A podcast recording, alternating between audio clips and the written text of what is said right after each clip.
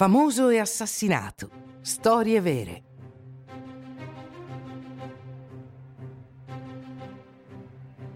L'assassinio di Sirima, la cantante della metropolitana, millenovecentottantanove.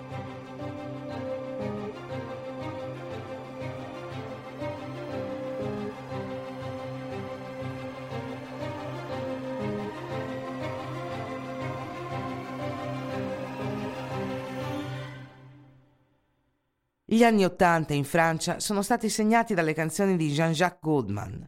Con il Suffira d'un signe, Quand la musique est bonne et je te donne, raggiunse la vetta della top cinquanta. Nel millenovecentottantasette ha scritto una canzone chiamata Là-bas. Era un duetto che doveva eseguire con una donna. Parlava di un uomo che vuole partire e viaggiare e di una donna che lo prega di restare e creare una famiglia con lei. Per registrarlo c'era bisogno di una voce femminile. Chiese a tutti i suoi amici delle case discografiche di suggerire cantanti donne. Ascolta centinaia di dischi, centinaia di cassette, senza trovare la voce adatta a lui. Poi Philippe Delacroix, il suo sassofonista, gli porta una cassetta. Il suo amico Philippe Delettrez lavora con una ragazza che canta nella metropolitana. Si chiama Sirima, ha ventitré anni e una voce incredibile. Goldman ascolta il nastro e sì, la voce di Sirima è quella che gli serve. Per incontrare la giovane donna va alla stazione Châtelet-les-Halles, dove lei canta più spesso. Era affascinato da questa piccola donna dalla voce dolce.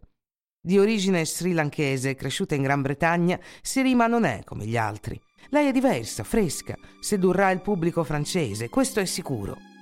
Non è una principiante perché nel millenovecentottantacinque ha aperto per il cantante italiano Paolo Conte a Théâtre de la Ville, ma preferisce i corridoi della metropolitana alla celebrità. Sirima accetta di cantare con Jean-Jacques Goldman a questo singolo che fu inciso nell'album Entre Gris Clair et Gris Foncé. Uscì nel novembre millenovecentottantasette e fu subito un successo. Raggiunse il numero due della top cinquanta e fu registrato anche con il titolo di Over There per farsi conoscere nei paesi di lingua inglese. Sirima era felice di questo successo, ma non rinuncia ai suoi progetti. Continua a scrivere canzoni per il suo prossimo album e disegna la sua copertina e scrive le sceneggiature dei suoi video. Il suo album Part of Me fu pubblicato nel novembre millenovecentottantanove.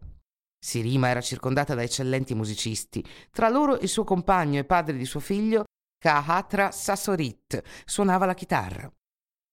In questo album molto intimo, Sirima parla del suo calvario quotidiano. Katra Sassorit è un uomo violento e molto possessivo che non accetta la sua fama e la sua scelta di carriera. Lui la tradisce e la picchia regolarmente. Il successo del duetto con Jean-Jacques Goldman non ha facilitato il loro rapporto. Con l'uscita del suo album personale, il talento della giovane donna è esploso. Stava già pensando al prossimo e Claude Nougaro e Charles Aznavour furono contattati per scrivere alcuni dei suoi testi. Stava volando via, emancipandosi dalla presa di suo marito. Ma per lui era troppo.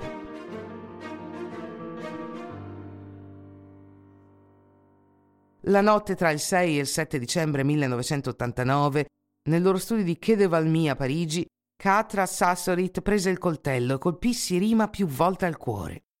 Lei morì sul posto. Al suo funerale la bara è coperta di margherite bianche, i suoi fiori preferiti.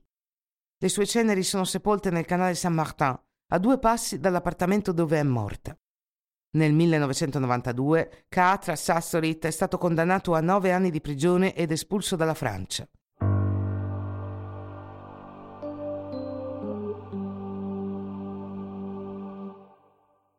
Jean-Jacques Goldman canta di nuovo Là-bas in concerto, ma da solo. La parte cantata da Sirima è lasciata al pubblico, che conosce ed esegue questo rito in omaggio alla giovane donna.